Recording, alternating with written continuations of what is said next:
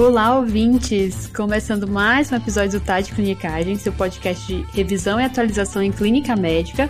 Meu nome é Joane Alves eu sou Marcela Beleza. E eu sou Nathalie Santana, né? Já tô aqui de volta, tô quase me sentindo parte aqui do quadro do TDC. Você é parte, Nathalie, você já é mais do que de casa. E a gente tem que começar fazendo aqui um adendo, que a gente tá quebrando o momento que a Nathalie está em cuidados específicos pro Caio, que é o primogênito dela, para gravar esse podcast especial para os nossos ouvintes. Então, a gente já tem que agradecer de agora, do momento zero. Verdade, estão vendo o prestígio, né? É, sempre agradecemos sua participação, mas hoje especial, Nathalie. Ah, eu que agradeço, gente. O prestígio de vocês aí, vocês estão vendo, né? Em plena licença maternidade, agradecer a Caio aqui que tá, que tá me dando esse, essa, essa permissão de gravar aqui pra você. Exatamente. Que, já fica grava, guardado pra posteridade. Depois a gente, Caio vai é. ouvir isso. Então a gente já sabe, né? E o nosso ouvinte já tá vendo que a gente vai falar hoje sobre diabetes, a gente vai limitar ao, diabetes tipo 2. Então a gente vai começar a falar de, do momento que a gente diagnosticou o paciente com diabetes, né? Então, fechou o diagnóstico e agora? Como é que a gente vai fazer o cuidado desse paciente? E a gente dividiu em quatro tópicos hoje o episódio. Quais são eles, Marcela? Os quatro grandes tópicos que a gente dividiu hoje, Jo, são: primeiro, avaliar o diabetes e as comorbidades desse paciente. Segundo, avaliar se o paciente tem alguma complicação ou um risco de complicação do diabetes. Depois, a gente vai efetivamente tratar o diabetes. Vai definir qual é a melhor escolha de tratamento e quais são os alvos desse tratamento. Beleza. E para encerrar no quarto tópico, vamos programar o retorno. Tá rotina de toda consulta, né? Definir Exato. o próximo passo, as próximas metas.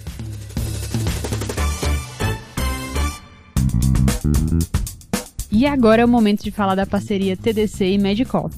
Então, para quem assina o extensível R+, o extensível R1, na categoria Elite Regular, para quem usar o link do TDC, que está aqui na nossa descrição do episódio, tem dois benefícios. Para o extensível regular, a pessoa que assina pelo link vai ganhar seis meses de acesso ao guia TDC, e para quem assina o Medicoff Elite, vai ganhar 12 meses de assinatura do guia TDC. Ou seja, vai ter tudo de melhor da, da plataforma do Medicoff, mais a plataforma TDC para se atualizar e revisar tudo que tem de novo também. Então, pega o link que está na descrição do episódio e já assina o esse é o curso do Medicoff.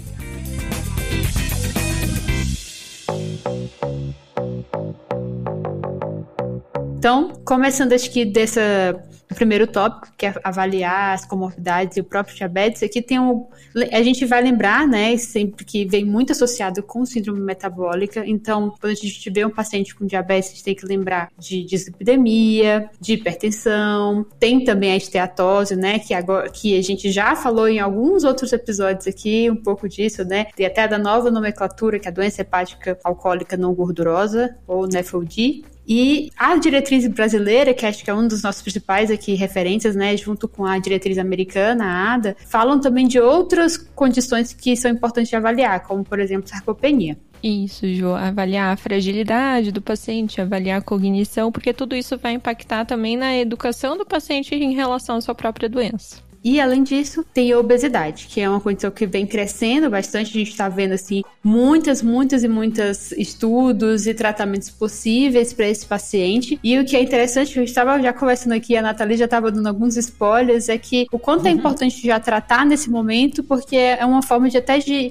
ajudar o paciente a evitar a progressão de doença, né? E até conseguir fazer um melhor controle global dele, né? Isso mesmo, Jane. Então, quando a gente pega, assim, o caso de paciente com diabetes tipo 2, logo no início, é uma chance que a gente tem de controlar a doença tratando a obesidade, né? Porque a gente sabe que grande parte dos pacientes com diabetes tipo 2 vão estar no cenário de síndrome metabólica e obesidade visceral. Então, a gente tem drogas, né? Como a gente vai comentar mais na frente, que tratam diabetes, tratam obesidade também, né? A gente tem os análogos de LP1 aí e os outros injetáveis que estão surgindo, ainda com custo alto. Mas, enfim, tratamentos que visem a melhora da, da, da obesidade vão ter uma melhora significativa no diabetes tipo 2 e até com a chance de remissão. Né? Então a gente tem que lembrar isso e vai ter os pacientes que até trazem essa demanda, que eles se assustam com o diagnóstico e pensam assim: ah, eu posso é, resolver, eu posso curar, que a gente não fala em cura, a gente fala em remissão. Eu posso né, entrar em remissão, isso vai ter a ver com a perda de peso. Né? Então, às vezes, a gente pode seguir esse tratamento mais intensivo, a gente tem que pensar na glicemia, sem dúvida,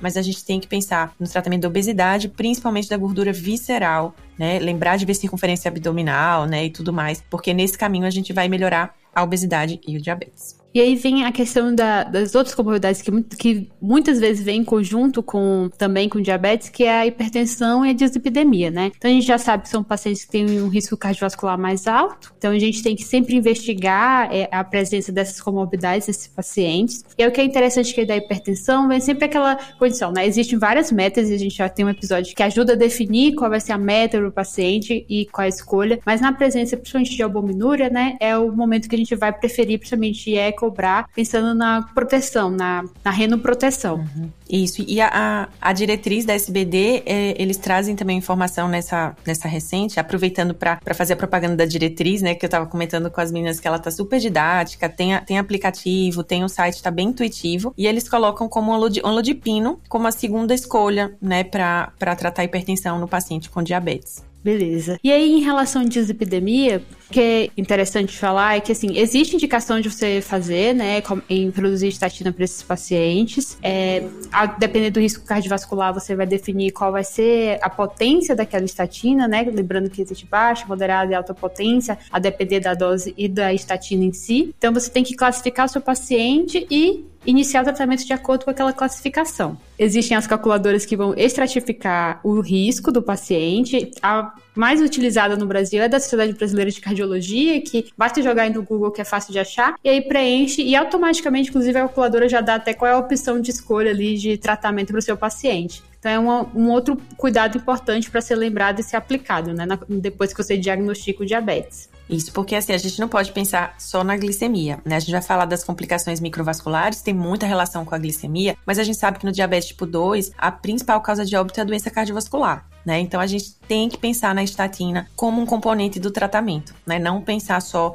na metformina, nos outros antidiabéticos orais que são importantíssimos, né? E como o Johnny falou, tem essa calculadora da SBD junto com a SBC, que tem aplicativo também, ó, já vão dois aplicativos aí para vocês procurarem para baixar, que ajudam muito, são muito fáceis, né? Mas o, se, quando vocês forem ver os estratificadores de alto risco, de muito alto risco, praticamente assim, a grande quantidade de pacientes com DM2 vão entrar como alto e muito alto. Então, assim, dificilmente você vai ter um paciente com diabetes tipo 2 que não vai merecer uma estatina. Então, assim, lembrar da dislipidemia tem que ser uma coisa assim, igual você lembra do antidiabético oral, você tem que lembrar da estatina na condução do paciente com diabetes tipo 2. E outra coisa também que eu sempre chamo atenção no ambulatório, tudo nas aulas é, não se deixe levar pelo valor do LDL, porque as metas são muito apertadas, né? De repente a pessoa aparece para você com LDL de 110, você acha ele maravilhoso, mas a meta dele é 50. Então não tá legal né?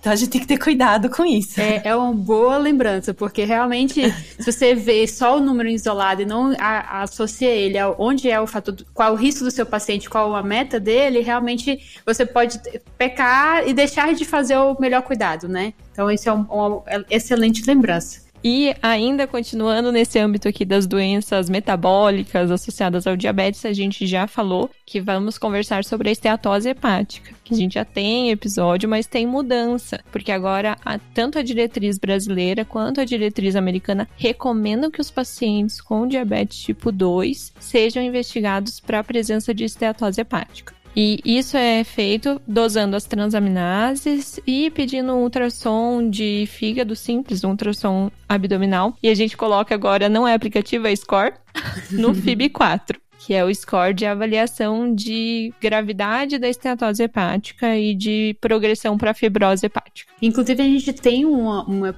edição no Guia TDC, que é o nosso serviço de revisão e atualização em clínica médica, que é exatamente sobre essa revisão, falando um pouco de como abordar a doença hepática gordurosa não alcoólica, né, que é o NEFLD, que engloba NASH, que é a esteatohepatite não alcoólica. E é interessante isso porque a própria revisão fala que diabetes é um fator de risco independente, né, de associação com esteatose hepática. Então, é, não é à toa que as, as diretrizes, né, elas entram nesse consenso de indicar essa investigação até mais ativa, que é realmente buscar, né, procurar essa comorbidade. Isso mesmo. E assim, para quem gosta de geriatria, né, a, a diretriz aí, da SVD, aí, a, a diretriz da SBD contempla também, que como não podia deixar de ser, né? Porque a gente tratar diabetes tipo 2, a gente vai estar tratando muitos pacientes idosos, né? Então, algo que eu acho que na prática a gente ainda, fora do âmbito geriátrico, a gente ainda como clínico pode não dar tanta atenção, mas precisa dar, que é na, no rastreamento de alteração cognitiva, né? E na, no rastreamento também de sarcopenia, que talvez seja algo que os clínicos não geriatras não estejam tão atentos. E a diretriz puxa esse, essas, esses dois aspectos, né? E, e ele sugere que para triar as alterações cognitivas, que a gente faça um rastreamento anual. E a SBD sugere que use o Minimental, que é mais conhecido, né? Ele, ele sugere também o Minicog, que eu achei até ele mais fácil para quem não é geriatra de fazer, né? Porque é, são três palavras, né? Isso. Mais simples, né? Três palavras e um relógio. Ou o MOCA, ele sugere esses três. Um deles e seria um rastreamento. Se vier positivo, você encaminhar para uma avaliação mais detalhada. E a sarcopenia, de você ver pela suspeita clínica, né? Ou ele sugere também o uso do SARC-F, fazendo a pontuação para poder fazer essa investigação. Isso. Até é interessante que sarcopenia e fragilidade são duas síndromes geriátricas que muitas vezes estão associadas e no paciente diabético ou não, eles podem determinar pior prognóstico. E a gente sabe que o diabetes, ele piora muito a qualidade muscular, a função muscular, e isso tem piores desfechos tanto cardiovascular, que a gente está falando bastante aqui, quanto de internação e outras intercorrências. Então são duas comorbidades realmente muito importantes serem investigadas. Aqui foi episódio de milhões, né? Que juntando muitos clínicos para um cuidado super clínico, né? que é o paciente com diabetes. É os puro suco da clínica Exatamente. médica. Exatamente.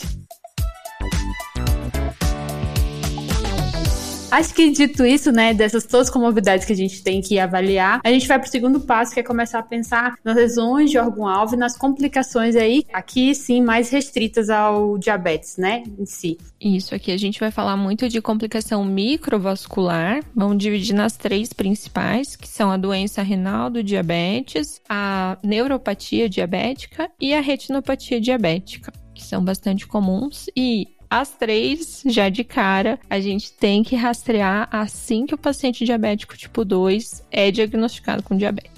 Exatamente, Marcelo. Então, assim, as complicações microvasculares, elas têm uma, uma relação muito estreita com a, a, hiperglicemia, né? Então, a gente falou agora de comorbidades que tem a ver com dislipidemia, com obesidade, né? Com idade, enfim, com outras questões. Mas quando a gente fala em complicação microvascular, tem a ver com hiperglicemia. E como essas complicações, elas começam sem sintomas, é o, a indicação mais clara que a gente tem de fazer realmente o rastreamento, tá? Dessas três. E eu diria que, assim, das três, eu acho que a mais negligenciada é a da neuropatia, né? Até porque a neuropatia, ela é muito ampla, na verdade, né? Pode dar neuropatia em tudo. Mas a gente sabe que o clássico é o que? O pé diabetes. Sim. Né? E a gente sabe que é uma complicação negligenciada. Aqui em Sergipe mesmo a gente tem altos índices de amputação, né? E acredito que em várias partes do Brasil. E às vezes poderiam ser prevenidas, né? Com orientação, com um exame do, do pé do paciente com diabetes. E, e eu, eu acho que das três complicações é a que fica mais negligenciada na prática clínica. Isso. Essa, esse tipo de neuropatia que a Nathalie falou, que é a neuropatia periférica diabética, mas as outras manifestações que já podem acontecer desde o começo do diagnóstico, como neuropatia autonômica, o paciente que fica taquicárdico, que faz hipotensão postural, que faz síncope, isso tudo também pode ser manifestação de complicação microvascular do diabetes e a gente tem que estar atento. Isso a diretriz americana também fala que são sintomas que a gente tem que pesquisar ativamente já na primeira consulta também.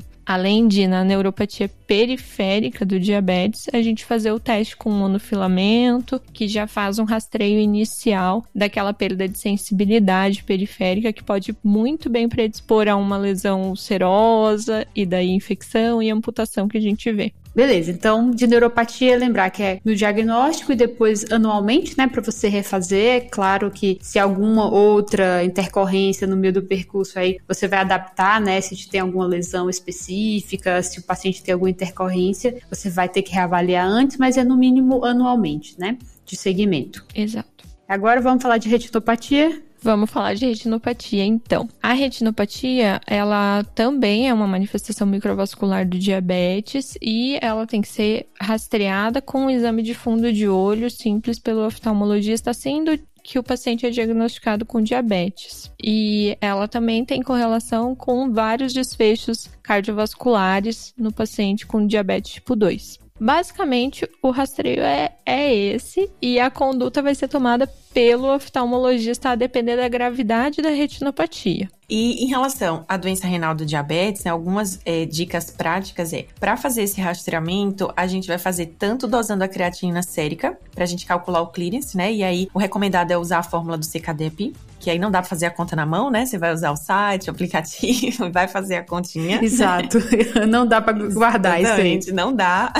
então, Cocroft, esqueçam, tá? O CKD É, e a microalbuminúria. A microalbuminúria também eu queria chamar a atenção, que a microalbuminúria não precisa ser 24 horas. A gente vê muito isso ainda no ambulatório. Ah, tem que pedir 24 horas. Não precisa, a gente já tem respaldo da, da diretriz. A, a eficácia, né, da diagnóstica é igual da 24 horas quanto da isolada. Então, não tem por que a gente pedir 24 horas. E lembrando que na isolada, a gente pode pedir tanto a dosagem só da albuminúria, mas a gente também pode pedir relação albuminúria por creatininúria, né? E o ponto de corte é o mesmo, 30 e 300. Mas lembrar que a gente tem que pedir as duas coisas, porque a doença renal de diabetes, ela pode se manifestar com perda de função sem albuminúria e tendo albuminúria sem perder tanto a função. Então a gente tem que ver as duas coisas, tá? Não, não esquecer e pedir microalbuminúria isolada, o paciente agradece, né, gente? Ficar enchendo aquele pote de urina 24 horas não é brincadeira. Não, né? deve ser é, é muito mais fácil, não precisa nem convencer ninguém a fazer um exame de urina simples. Exatamente. Então, ó, só para fechar, nesse momento, então, eu atendo o paciente com diabetes, eu já avaliei todas as comorbidades, né, que podem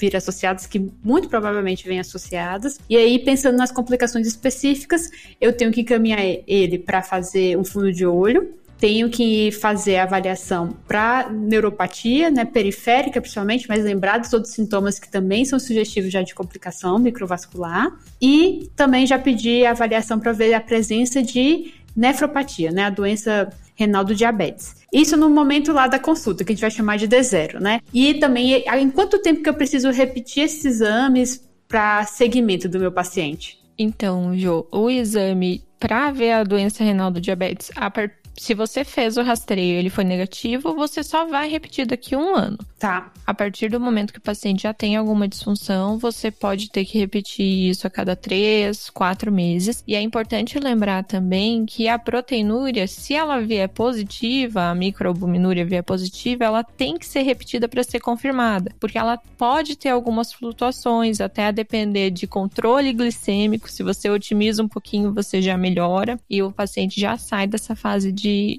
é, microalbuminúria que ele tinha antes. Então, isso tem que ser sempre confirmado. Isso, bem lembrado, Marcelo. E aí, uma dica prática só que eu queria comentar, pensando que é um paciente crônico, né, de ambulatório, e que você vai repetir o exame em um ano, a gente sabe que fica difícil você lembrar quando foi que o paciente fez o exame para você saber que vai ter que pedir daqui a um ano, Sim. né?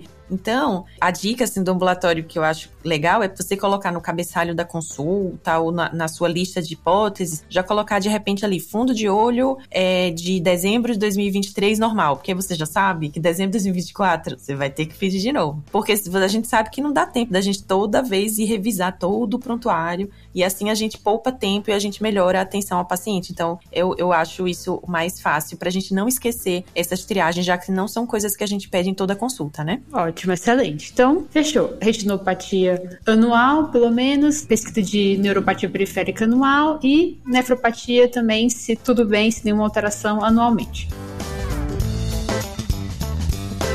Então, indo para o nosso terceiro tópico, nós vamos efetivamente tratar o nosso paciente diabético. Só que tem duas coisas que a gente tem que prestar atenção aqui, que são quais as nossas metas do tratamento e como que esse paciente está já ao diagnóstico. Se ele está muito descompensado do diabetes ou se ele está com uma glicada ali em torno de 8 que dá para ir tolerando. Supondo do cenário de que o diabetes não está muito descompensado, vamos definir as metas. Aí tem algumas coisas que a gente tem que ver aqui primeiro, quem é o nosso paciente e segundo, como que a gente vai avaliar o controle desse diabetes. Tá. Definindo quem é o nosso paciente, é aquilo que a gente falou lá, lá no começo. Se ele é um paciente robusto, que não tem muitas outras comorbidades, ou se ele é um paciente mais idoso, mais frágil. No paciente que é mais robusto e não tem tantas comorbidades, a meta de hemoglobina glicada é sempre menor do que 7. Já no paciente que é mais frágil, um idoso bem frágil, a gente pode tolerar até uma glicada em torno de 8. E a sociedade brasileira, junto com a sociedade americana, fala que pacientes idosos têm um grau de comprometimento de doença muito avançado, com um prognóstico de meses, poucos anos de vida. Aí a gente nem vai focar tanto em meta de hemoglobina glicada e sim em controle de sintomas de hipo e hiperglicemia.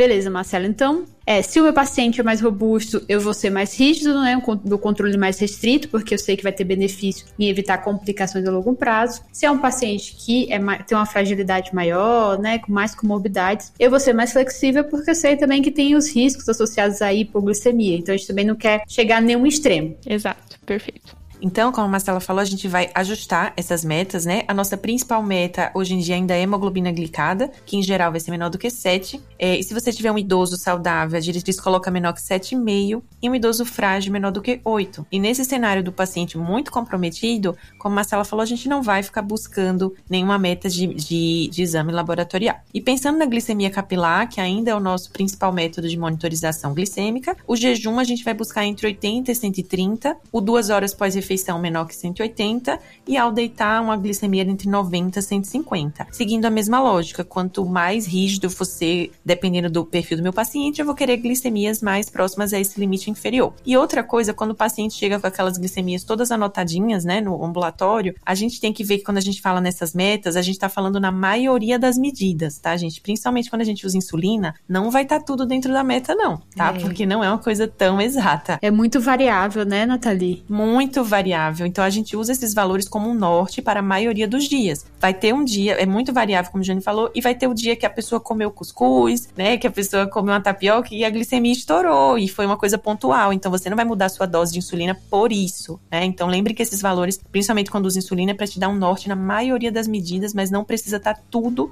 dentro disso. Se a maioria tiver, já tá muito bom. Beleza. E um dispositivo que ajuda muito a gente também a controlar, a gente e o paciente a controlar o seu diabetes é o sensor de glicose intersticial. A gente tem visto aí bastante, que é um dispositivo implantável, dura 14 dias e o paciente basicamente escaneia quanto que tá ali o valor da, da glicose. E esse fato de escanear já dá também num aplicativo quanto que estão as médias do controle do diabetes dele, certo? Sendo que a gente quer que a glicose esteja entre 70 e 180 na maior parte do tempo. E aí também a gente tem o conceito de timing range, que é como se chama essa monitorização contínua da glicose. Para pacientes mais jovens, mais robustos, a gente quer esse timing range acima de 70% do tempo ao longo do dia, enquanto que idosos mais frágeis podem ficar aí nesse entre 70 e 180 em torno de 50% do dia. É interessante também que esse sensor, esse aparelho, ele vê períodos de hipoglicemia de dosagens menor do que 70 e menor do que 54. E esse valor também é valorizado no controle do diabetes. Para pacientes jovens e com poucas comorbidades, a gente quer períodos de hipoglicemia em menos do que 4% do dia. E para pacientes frágeis, menos ainda. A gente quer evitar hipoglicemia mesmo. Então, menos do que 1% do dia. Isso, e só uma observação prática, Marcela, em relação ao sensor, falando das hipoglicemias, é que às vezes o sensor ele mostra valores mais baixos do que a glicemia capilar, né? Então a gente sempre orienta o paciente para se acontecer isso, ele não estivesse acontecer um valor baixo, né, no sensor e ele não estiver sentindo nada, conferir na glicemia capilar para a gente poder interpretar essa, esse tempo aí de hipoglicemia da maneira correta. E para ele também não tomar uma conduta baseada num valor falso, né? E daí Exato. descontrolar mais ainda o diabetes. Isso mesmo. Beleza, né? Então acho que falar das metas e das possibilidades que a gente tem de, de fazer esse controle, esse acompanhamento. Agora falar um pouco de, do que a gente tem de opções de tratamento, né? E aí aqui o que é legal é que a metformina continua sendo a excelente opção. É a opção aí de entrada mesmo e, e ainda bem que temos disponível no SUS né? Ela não saiu do panteão. Exato. ah, sim, gente, a metformina é maravilhosa. Eu fiquei arrasada que na, na, na, Copa do TDC ela foi eliminada muito no começo. Eu fiquei chateada porque né, foi muito injusto. Sempre nos nossos corações, Melania. sempre, sempre. Exato. E aí, o grande ponto é que ela é uma opção e se com a metformina a gente já conseguiu chegar no seu alvo de glicada, excelente, óbvio, né? E, mas em algumas situações ainda pode ter o benefício de você acrescentar outras opções, outros fármacos para te ajudar principalmente a prevenir complicações. E a gente vai dividindo em quatro grandes grupos aqui que vão ajudar a gente a a entender, né, quem são essas pessoas. Então, primeiro grupo são pessoas que têm doença cardiovascular ou doença renal crônica. O segundo são os pacientes que têm aí o grande ponto é perda de peso, O terceiro grupo, os pacientes que têm maior, risco de hipoglicemia. E o quarto é onde o grupo que a gente tem que pensar e avaliar muito o custo do tratamento, né? O custo associado ao tratamento. Nesse primeiro grupo, que a gente está falando de doença cardiovascular e doença renal crônica, a gente tem que lembrar de algumas condições. O, o próprio risco cardiovascular, né? Que aí é associado à aterosclerose, que pode ser só pelo risco, sem ter evento, ou mesmo já aterosclerose manifesta. O paciente com IC e o paciente com DRC. E aí vem a droga que está sendo aí a sensação do momento, que todo mundo está falando, que são os inibidores de SGLT2, né? Que já tem a dapagliflozina disponível no SUS para a grande maioria dos estados. Não vou falar todos porque não, não tenho esse dado certo, mas já entrou como política nacional no Renam, então deve estar disponível em todo o Brasil. E aí ela tem um grande benefício nesse grupo, principalmente para reduzir na IC hospitalização, no DRC progressão de doença e também para redução de albuminúria. É a droga que ultrapassou a fronteira do diabetes, né? Com certeza, é a nova estatina, né? É, tipo isso mesmo. E aí, outra opção, né, que é o ISGLT2, é realmente a primeira opção, principalmente para IC e para DRC, mas os análogos de LP1 também são uma possibilidade aqui, principalmente no paciente que tem a aterosclerose manifesta ou o risco cardiovascular aumentado. Então, seria aí a segunda opção que entraria. Na verdade, nem segunda, né? É um ou outro. Então, ou ISGLT2 ou análogo de LP1 no paciente que, é, que tem a doença cardiovascular ou a aterosclerose manifesta. E aí tem um adendo que é aquele manejo nos pacientes que tem um clearance já reduzido, que é o clearance menor do que 30, né? Que é um cuidado diferenciado. Isso. A gente sempre fica na dúvida, né, do que, que a gente vai fazer com esses pacientes em relação ao tratamento do diabetes. Então, gente, as opções que a gente tem nesse paciente clearance menor que 30 são os inibidores de PP4, né? Lembrando que a linagliptina não vai precisar ajustar a dose, para a função renal, mas os outros inibidores vão precisar. Os análogos de LP1 dá para usar até um clearance de 15, né? Dá para ir um pouco mais é, distante aí com eles. E as sulfonilureias, que a gente acaba ficando com medo na prática, né? Porque uhum. um paciente renal crônico já tem mais risco de hipoglicemia, mas dá para usar a glipizida, que é uma sulfa que a gente usa pouco, mas a gliclazida, que a gente usa mais, dá para usar numa dose menor. Mas eu confesso que eu fico com receio realmente de hipo, e muitas vezes a insulina a gente tem um manejo até é, mais seguro, apesar das duas darem hipo, do que usar a sulfonilureia, mas tá lá na diretriz como opção. Mas a grande opção no renal crônico, quando vai perdendo mais função, a gente sabe que é a insulina. Beleza. Então, finalizado esse primeiro grupo, a gente vai pro segundo, né? Que é um paciente que também objetiva perda de peso. E aí tem, a gente tem que pensar nas opções terapêuticas para esse perfil de paciente. E aqui também muitas drogas aí apareceram nesse manejo, né? E a própria diretriz a americana ela divide na eficácia, né, na baixa, moderada, alta e muito alta eficácia nesse ajuste de controle de redução do peso. Então, a metformina já tem a sua indicação aqui, como a gente já falou, mas aqui uhum. também tem o benefício de a gente acrescentar para controle de peso entrar uso análise de LP1, são opção, e com muito alto benefício já entra a tizepatida e especificamente aqui ele também dá essa observação de usar a semaglutida como uma possibilidade, né? Sim, porque aí a gente vai ter drogas realmente que vão ter um impacto muito importante no peso e entra no que a gente discutiu lá no início, né? Se a gente tiver uma estratégia de perda de peso importante, a gente pode ter a remissão até diabetes tipo 2. Mas eu chamo atenção também que, na, no termos do peso, a gente vai ter um outro perfil de paciente que não é tão comum, mas é o paciente que a gente não vai querer que ele perca peso, né? Então aí a gente vai evitar essas medicações que, que a Joane comentou. Excelente. Então tem os dois polos, né? É, o que é. quer perder e o que não pode perder. E o terceiro grupo, é, são os pacientes que a gente tem o maior risco de hipoglicemia, e aqui, né, a gente já sabe que insulinas não é o ideal para esse paciente, mas qual outro manejo que a gente pode fazer, Nathalie? Então, para esses pacientes, que acaba sendo principalmente os idosos, né, principalmente os mais frágeis, as sulfonilureias também são drogas que a gente evita, e na prática, às vezes a gente vê mais hipoglicemia com as sulfonilureias até do que com a insulina. Se, principalmente se a gente tiver chance de usar insulina, análogos, né, tá. de insulina, insulinas planas, como a glargina, a degludeca, né, que elas fazem menos hipoglicemia que a NPH. É, então, se a gente tiver, e principalmente, não só o tipo de insulina basal, mas evitar o excesso da dose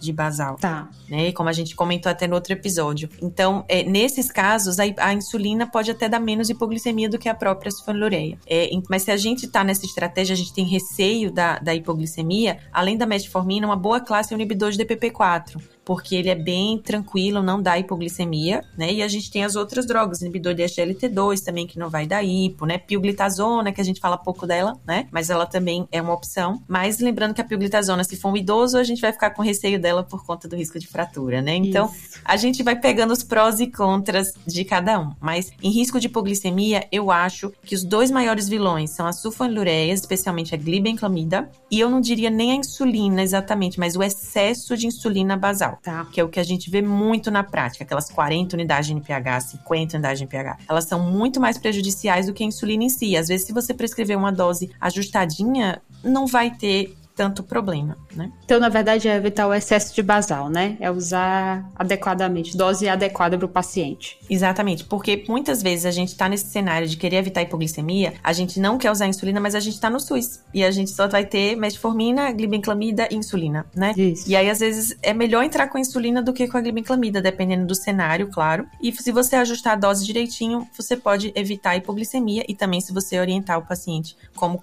é, reconhecer e tratar, né, a hipoglicemia. E aí, o último grupo aqui é o grupo em que tem aqui o custo associado ao tratamento, né? Que a gente vai ter que levar esse fato em específico em consideração. E aí, quais são os maneiras que a gente pode fazer aqui? Então, aí é realmente o nosso dia a dia, né? Uhum. a gente pensa, a gente discute, ah, aqui acabei muito bem, o análogo de LP1 e o DGLT2. E apesar da dapagliflozina, né, já tá presente na, no SUS, ainda não tá na rede básica disponível como a metformina, por exemplo, né? No alto custo tem algumas restrições e na farmácia popular ela tem um custo reduzido, mas que não é, não fica tão barato. Da última vez que eu soube, ficava na faixa de 80 reais. Uhum. Então, fica um pouco difícil às vezes para a gente prescrever. Então, no contexto do SUS, ou que o paciente não possa comprar nenhuma medicação, a gente vai acabar recorrendo, além da metformina, a sulfonilureia e as insulinas humanas, né? NPH irregular. Beleza, então aí vai ter que ver realmente todo esse cenário para você conseguir fazer, dar o melhor tratamento do paciente, mas ao mesmo tempo ser um tratamento viável, né? Possível de ser realizado. Isso mesmo, Júnior. Eu acho que é tipo assim, talvez para organizar na mente, né? Você vai começar a tratar o diabetes, você pensa qual é a glicada que tá se tá ali uma glicada 7 e pouquinho, eu vou precisar só da metformina, beleza. Mas tá subindo, eu vou precisar de dois, três antidiabéticos orais, né? Ou injetáveis, que a gente tem o análogo de LP1. Eu vou pensar o que? É metformina mais quem, né? Quem vai ser esse amigo aí da metformina? Eu vou pensar, quem é meu paciente? É um idoso? É um paciente que cai bastante? É um paciente que quer perder peso? É um paciente que pode comprar medicação? Que vai pegar medicação do SUS? Ele tem problema cardíaco? Tem problema renal? Eu vou dar essa escaneada nesses pontos que a gente falou e a partir daí eu vou selecionar esse amigo aí da metformina um ou dois de acordo com esse perfil, né? Como se a gente fosse fazer um quebra-cabeça e ver quem encaixa melhor de acordo com esses parâmetros que a gente colocou. Fechou. E aí a gente vai para um outro cenário que pode acontecer, que é já começar a insulina nessa primeira consulta. Então, estou atendendo o paciente, realmente ele tem diabetes e eu tenho que começar a insulina agora. Então, existe, como você falou, né, Nathalie, o paciente que tem uma doença renal crônica já mais avançada, então, que acaba sendo mais seguro naquele cenário você começar a insulina, apesar de a gente ter, né, lembrar, tem que orientar toda a técnica, todos os controles em relação à hipoglicemia, né, o que fazer quando a hipoglicemia ocorre. E, mas existe também um cenário que é direcionado pela glicada. Então, a diretriz americana fala, e tem uma certa consenso entre a americana e a brasileira, que é um paciente com glicada acima de 9, com sintomas, já pode começar naquele momento lá a insulinizar o paciente. E quando ele melhora, você pode considerar outras possibilidades terapêuticas. E a brasileira fala glicada acima de 10 ou glicemia acima de 300 com sintomas, você já pode começar a insulinizar o paciente naquele momento também. Perfeito, Joane. Então, assim, eu queria só é, comentar essa questão de começar a insulina na primeira consulta é sempre muito difícil, né? Porque a gente sabe do preconceito que tem em cima da insulina. Então, eu sempre falo assim que a gente tem que vender o peixe da insulina. A gente Sim. tem que falar, não pode falar para o paciente como se fosse um castigo. A gente tem que falar para ele o quê? Olha, seu diabetes está precisando de um tratamento muito potente, um tratamento que é assim, o, o mais potente de todo. Quem resolve, quem chega para resolver é ela. A pessoa já se empolga, né? Um tratamento bom. Uhum. Mas é insulina. Então, assim, você tem que vender. E é isso mesmo, assim, por mais que a gente tenha drogas excelentes,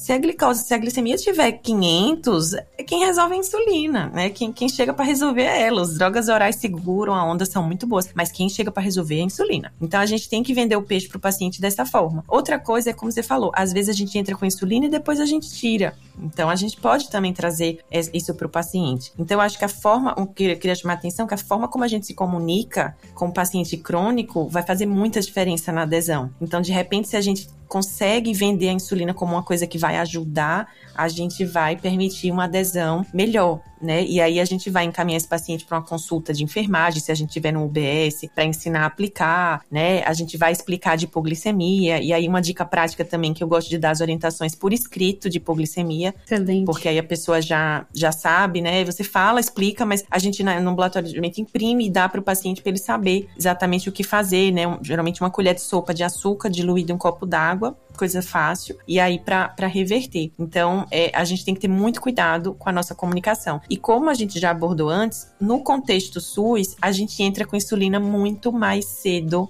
do que a gente entraria. Sim. Né? Então, muitas vezes a gente vai entrar com a insulina na primeira consulta, sabendo que podia tentar outra coisa. Mas a gente vai usar o que a gente tem, Exato. né?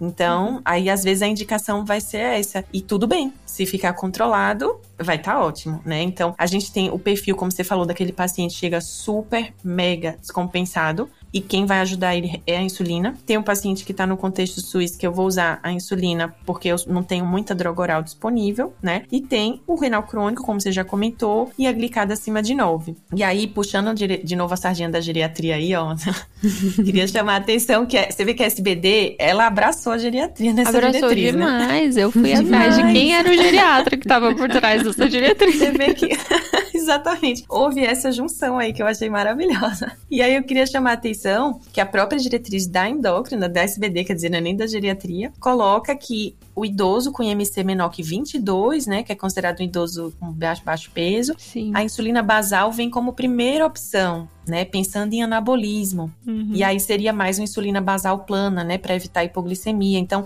de repente eu posso entrar com insulina na primeira consulta porque é um idoso com baixo peso, né? Ou ele coloca também uma glicada acima de 10 para o idoso também entrar com, com a insulina. Então, a gente pode entrar na primeira consulta também nesse cenário, querendo anabolismo, né? Por exemplo, eu tenho um paciente lá no ambulatório que eu entrei com insulina porque ela estava em uma síndrome consumptiva e tava hiperglicêmica, eu precisava que ela ganhasse peso. E a metformina não vai fazer isso, né? E... Muito pelo contrário, o idoso é. tolera pouco a metformina também, a gente tem mais essa limitação de efeito adverso nos pacientes idosos, então a, insulina acaba caindo melhor mesmo, ainda mais esses esquemas facilitados, que é só uma insulina basal, ou se a gente precisa insulinizar pleno, deixar um esquema fácil de doses mais fixas no idoso também, são coisas que a gente tem que pensar na hora da nossa prescrição e da avaliação do paciente. É verdade. Agora, lembrando do que você mencionou agora da facilidade para o idoso, mas a gente tem as canetas, né? Né, também de insulina também. disponíveis que seriam muito boas nesse perfil. Uhum. E outra coisa também, que eu acho que às vezes as pessoas pensam que a insulina não cabe bem, mas ela cabe, é no contexto do manejo paliativo, né, de manejo de sintoma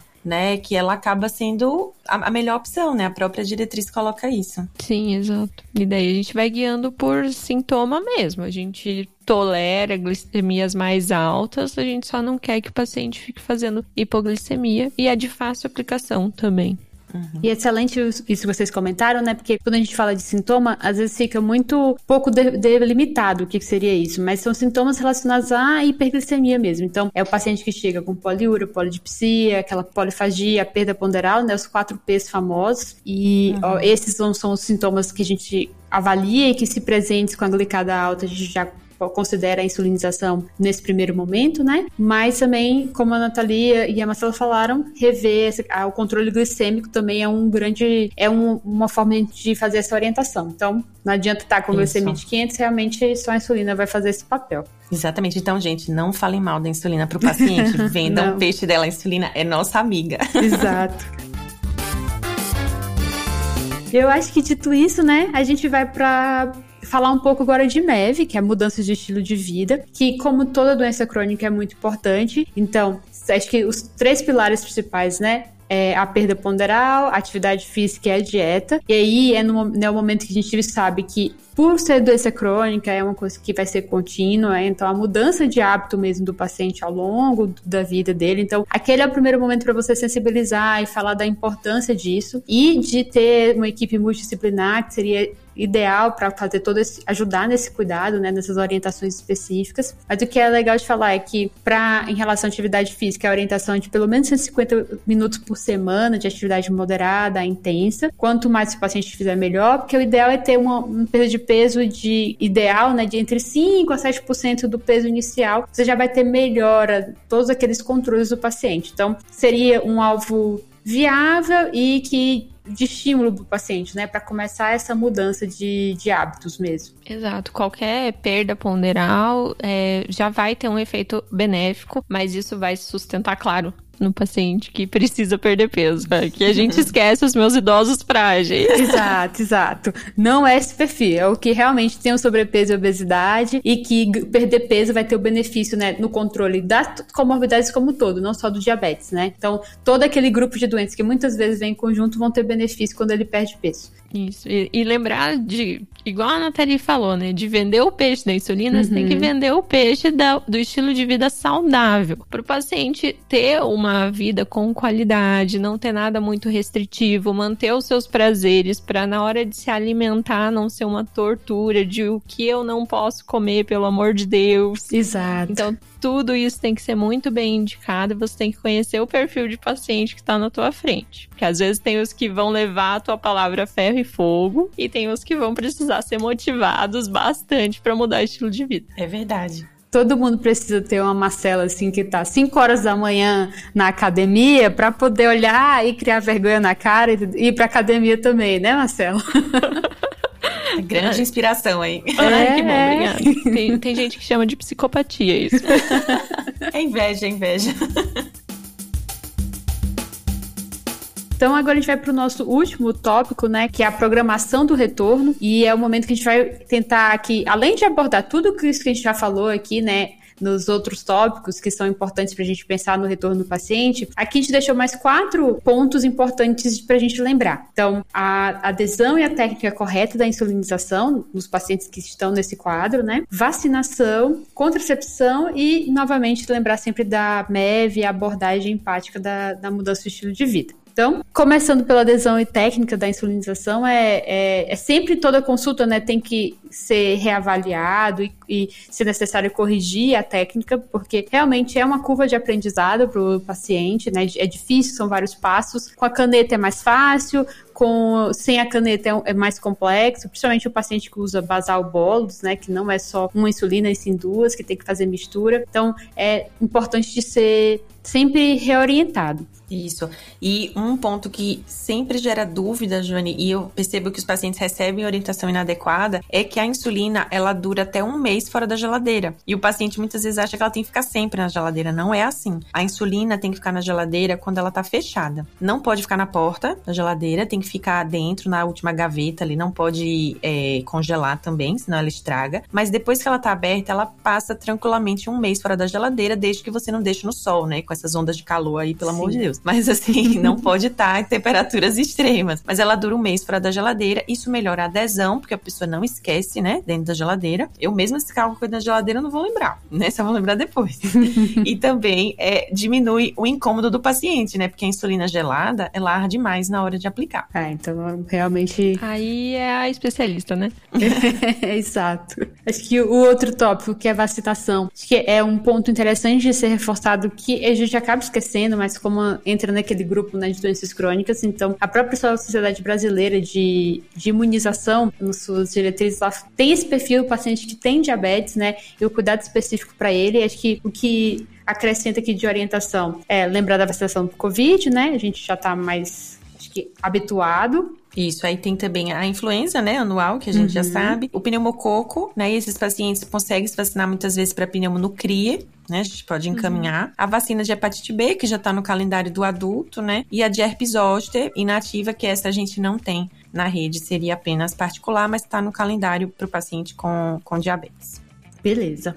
Um outro ponto que é a contracepção, que a Nathalie trouxe, a gente estava comentando aqui no, né, antes de começar a gravar, que é um ponto realmente que a gente esquece, é um, um, ponto importante de cuidar da saúde da mulher e que muda, né? Eu até essa questão do planejamento. Isso, porque assim, como a, a gente às vezes deixa para o gineco pensar nisso, né? Mas alguns pacientes, Sim. principalmente no contexto de SUS, não vão ter acesso, né, a ginecologista. E muitas vezes, como essa mulher não engravidou ainda, ela vai estar só com o clínico, né? Isso. Então a gente tem que lembrar, tem que lembrar de abordar isso na mulher em idade fértil. Então, o que que a gente tem que saber das recomendações? Se a mulher tiver com a glicada acima de 9, não é recomendado que ela engravide. É importante a gente trazer essa informação, porque ela pode não saber. E o risco aí, gente, é de malformações fetais. Não são aqueles riscos do diabetes gestacional que a gente conhece, né? De macrosomia, polidrâmino, não. É risco de malformação fetal. Tá. Então, glicada acima de 9, a gente tem que explicar isso para paciente, e não só explicar, oferecer um, um contraceptivo, né? E se ela for engravidar, pensando na redução de risco de malformação, o ideal é que ela tenha uma glicada menor do que 6. Então vejam que é bem apertado, bem né? Apertado. Tem que ser uma coisa é.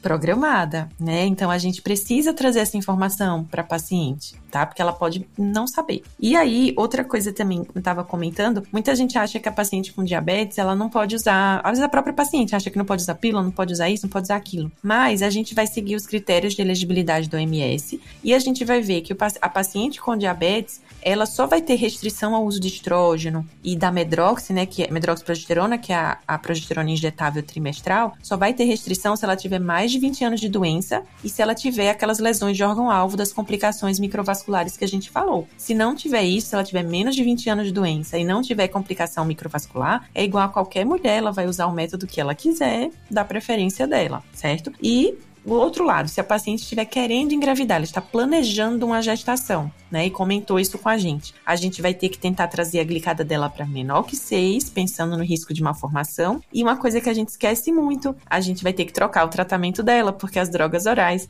não são e os análogos de LP1 não são seguros na gestação. A gente vai ter que migrar para insulina, trazê-la para uma glicada menor do que 6 para ela engravidar com segurança, né? E aí, como a Marcela até comentou, é um combo, tem outras medicações que a gente também vai ter que trocar. Exato. Tem, avaliar as comorbidades, ver se ela tá com IECA, ver se ela tá com estatina, todo esse combo vai entrar também. Então vejam como é importante, né? A gente perguntar se essa mulher tem plano de engravidar, porque ela pode não ter a menor ideia de que isso tudo teria que ser feito. Claro que isso quando for planejado. Se a gente já pega a paciente gestante, a gente vai mudar tudo isso correndo ali atrás naquela primeira consulta. Mas se ela tá planejando, a gente tem chance de mudar tudo isso e ainda dar um ácido fólico logo para ela.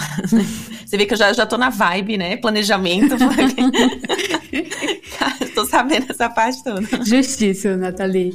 E acho que, por fim, é reforçar sempre, né? E acho que o grande ponto importante aqui é a abordagem empática do tratamento, né, e também da, da mudança de estilo de vida, que a gente já falou um pouco anteriormente, mas é sempre importante reforçar isso para o paciente, né, aquela coisa do estímulo, parabenizar os ganhos e não desestimular o paciente quando ele não conseguiu atingir as metas. A gente sabe que é tudo muito complexo, principalmente paciente que tem muitas comorbidades e que, dependendo da condição financeira, social, né, tem mais dificuldade de aderir a determinados tratamentos ou mudanças alimentares. Então, toda melhoria é uma vitória, é uma, é, ele deve ser parabenizado e deve ser estimulado a a seguir em frente, né? Tentar atingir aquela meta e tentar ser uma meta palpável, para que ele não se desestimule no meio do caminho. É bem isso, gente. A gente não ter aquela postura de dar bronca, né? A gente ter a postura de motivar. Eu acho que a palavra é motivação, a gente mostrar. É, porque chegar para o paciente e dizer, você vai ficar cego, vai amputar o pé, vai fazer diálise, isso não funciona, né? Uhum. Tem, tem, tem toda uma área que já estuda isso que fala assim, que o medo não é motivador, né, para ninguém. O medo não motiva. A pessoa vai ser motivada por coisas positivas. Então, às vezes, você pegar um gancho, assim, aquele paciente, o neto dele nasceu. Você não quer ver seu neto crescer, então você tem que buscar ter saúde, né? Você não quer fazer tal coisa, você vai se sentir melhor se a sua glicemia baixar. Você não vai toda hora no banheiro fazer xixi, acordar de noite. Então, buscar, é, mostrar o ponto positivo, né? E é, tem um livro bem legal, é, acho que é Entrevista entrevista motivacional nos cuidados da saúde, né? A técnica da entrevista motivacional é bem interessante para quem quiser se aprofundar, dar uma, dar uma olhada nesse tema, para abordar esses pacientes crônicos, você abordar de uma forma mais empática, porque é muito duro também, né? A gente tem uma doença crônica que depende de mudança de estilo de vida. O uhum. paciente tem que estar tá todo dia lidando com aquilo. E a gente tem que mostrar que a gente sabe que é difícil, assim. Sim. Não dizer para ele, ah, deixa pra lá, não faz nada, mas mostrar que a gente sabe que é duro, né? E que, e que a gente entende, mas a gente tá mostrando mostrando a ele o caminho para ele ficar melhor. E usar das estratégias também de objetivo, de onde a gente quer chegar. Então, definir uma meta objetiva, factível, com um prazo. Ele não vai ter uma mudança de estilo de vida de um dia para o outro. Isso vai ser construído junto com a vida, junto com o curso Perfeito, da doença. Isso e junto com o médico, com o Nutri, com o físio, com toda uma equipe de saúde ao lado do paciente. Perfeito, Marceli. Eu lembrei agora um, um, trecho desse livro, assim, um exemplo que eu achei muito legal e me marcou. Era tipo assim: se a gente perguntasse pro paciente qual a chance de 0 a 10 de você começar a fazer uma caminhada? Aí o paciente desse a nota, sei lá, 6. A, a nosso instinto é perguntar: por que você não deu 10? Uhum. Assim, né? Mas ele fala assim: se pergunta para ele, por que você não deu dois? Aí ele vai pensar, tipo, é, eu não dei dois porque eu já tenho um tênis, eu moro em frente a uma praça, então você força a pessoa a falar ah, coisas. Que ela já fez. É, positivas. E eu achei super legal, porque eu jamais pensaria em perguntar dessa forma. Eu perguntaria, por que não 10, né? Por que não uhum. 8? Não, tipo, por que não 2? Aí a pessoa, é, então realmente, né? Já tem algumas coisinhas aí que eu posso. Então, é bem legal a gente pensar nisso. Claro que a gente sabe que a consulta às vezes é corrida, não dá tempo. E aí eu queria também fazer até uma observação. A gente listou aqui tudo que é importante. Se a sua consulta é rápida, você trabalha numa situação de sobrecarga, você não precisa fazer tudo numa consulta só. Deixa anotadinho na conduta. Na próxima consulta, checar as comorbidades. Na próxima consulta, checar pesquisa de complicações microvasculares, checar vacina. E você vai fazendo parcelado, digamos assim, né? Se você está num contexto que você consegue fazer a consulta completa, maravilha. Mas se está muito corrido, vai parcelando,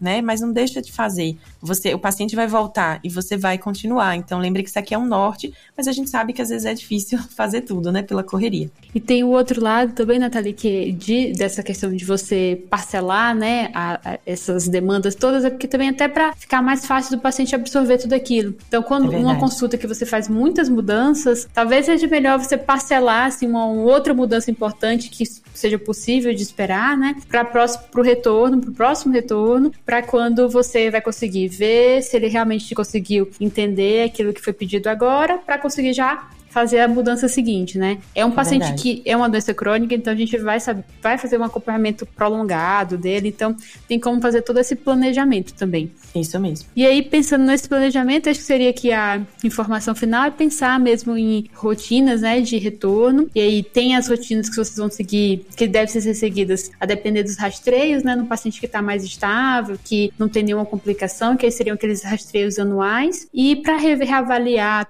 tratamento e necessidade de fazer manejo fora do contexto da insulina, que realmente a gente precisa seguir esse paciente mais de perto para conseguir chegar na dose alvo dele, dá para você fazer nesses, essas reavaliações com os outros diabéticos orais injetáveis aí a cada três a seis meses, dependendo da, do perfil do paciente, das comorbidades, né? E da dose, efeitos colaterais, tudo isso que você vai ter que avaliar. E aí definir esse prazo aí para rever e rever os exames que ele precisa fazer no retorno também. Isso mesmo, só ressaltando isso que a Jane falou, quando a gente está começando a insulina, quando a gente está titulando, eu sei que na, na prática isso não é possível muitas vezes, mas uma coisa que tem muito, muita relação com o sucesso da sua dose de insulina é você conseguir dar um retorno mais precoce. E a gente sabe que às vezes isso não é possível, mas às vezes, sei lá, com recurso de telemedicina, ou se você está no UBS tem uma equipe multi com um enfermeiro que pode estar né, tá ali também vendo aqueles controles. Então, se você tiver algum recurso que possa ver esse paciente a, a um curto prazo, isso tem muito a ver com o sucesso da sua insulinização. Excelente, é isso, né? A equipe multi é que seria o grande avanço no cuidado desse paciente, né? Ajudaria a melhorar muito e a aderência ser maior. Verdade. Acho que é isso, né? Conseguimos vencer. Temos um episódio. Temos um episódio. E... Uma primeira consulta de uma hora. Exatamente, né? Falando um pouco de tudo que precisa ser feito, mas como a Nathalie falou, tentando aí adaptar para cada para a realidade, né, que você está. Uhum. Então, né, finalizada, acho que vale a pena só a gente fazer retomada rápida dos pontos que a gente passou aqui para ficar aí de, de lembrança, né? Então, a gente começa com avaliar as comorbidades, né, associadas ao diabetes. Então, lembrar todas aquelas que a gente lembra quando está falando de síndrome metabólica e inclui, né, obesidade. E além disso, lembrar de sarcopenia, a queixa cognitiva, a demência e a fragilidade aí nesses grupos de pacientes nos idosos. Depois a gente viu também as complicações do diabetes, as três: neuropatia, doença renal do diabetes e retinopatia. No terceiro ponto, a gente viu como tratar. Aí vai ter que avaliar muito bem que tipo de paciente a gente tem na nossa frente, se é mais robusto, se é mais frágil, porque isso vai guiar a nossa meta de tratamento e, com base nas comorbidades, vai definir o que vai junto da metformina se vai um ISGLT2, um análogo de GLP-1, se ele tem muito risco de hipoglicemia, a gente tem que evitar uma insulina e uma sulfonilureia, por exemplo, e vimos os alvos do nosso tratamento. E por fim, reprogramar o retorno e lembrar de outros cuidados, né? Reforçar a MEV, reavaliar técnicas de insulina e adesão ao tratamento, lembrar de vacinação e de contracepção em mulheres para também contracepção e planejamento, né, gestacional e planejamento familiar que é importante no cuidado da paciente. Fechamos.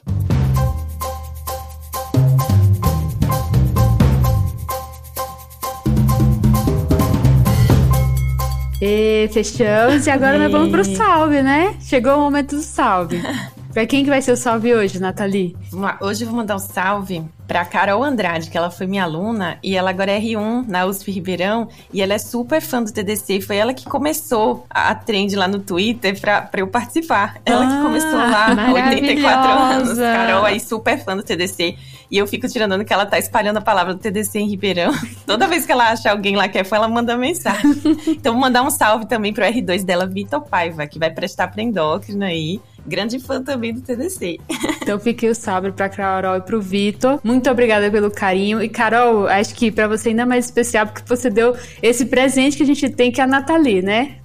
Temos uma dívida com você, Carol. Exato. ah, e eu preciso dar mais um salve, porque eu tô olhando aqui pela babá eletrônica e Caio dormiu bonitinho durante toda a gravação. Então, salve vai para Caio, que tá aqui todo fofo, dormindo, e permitiu que a mamãe gravasse aqui o episódio. É isso, ó. Esse, esse episódio vai ficar pra posteridade. Então, quando o Kai tiver aí seus alguns aninhos e ele conseguir entender, ele vai saber, vai ter muito orgulho da mãe dele. A gente agradece é aqui verdade. novamente todo o seu suporte, mas ao Caio que liberou a mãe dele para poder aqui ajudar a gente a falar um pouquinho mais sobre diabetes tipo 2. Que família maravilhosa. Eu acho que é isso, né, Marcela? É isso, encerramos hoje. Encerramos, então vou pedir, pessoal, é, sigam a gente nas nossas redes sociais, no arroba Clinicagem no Instagram, no Twitter, que agora é X. Ah, é, né? né? Nosso canal no YouTube, no TikTok e assinem o Guia TDC, que é nosso serviço de revisão e atualização em clínica médica, para você estar tá se atualizando aí, acompanhando todas as novidades. E é isso aí. Isso. Um beijo. Maravilha, gente. Beijo. Tchau. Tchau. Valeu, falou. Falou. Falou. Esse podcast tem como objetivo educação médica. Não utilize como recomendação. Para isso, procure seu médico.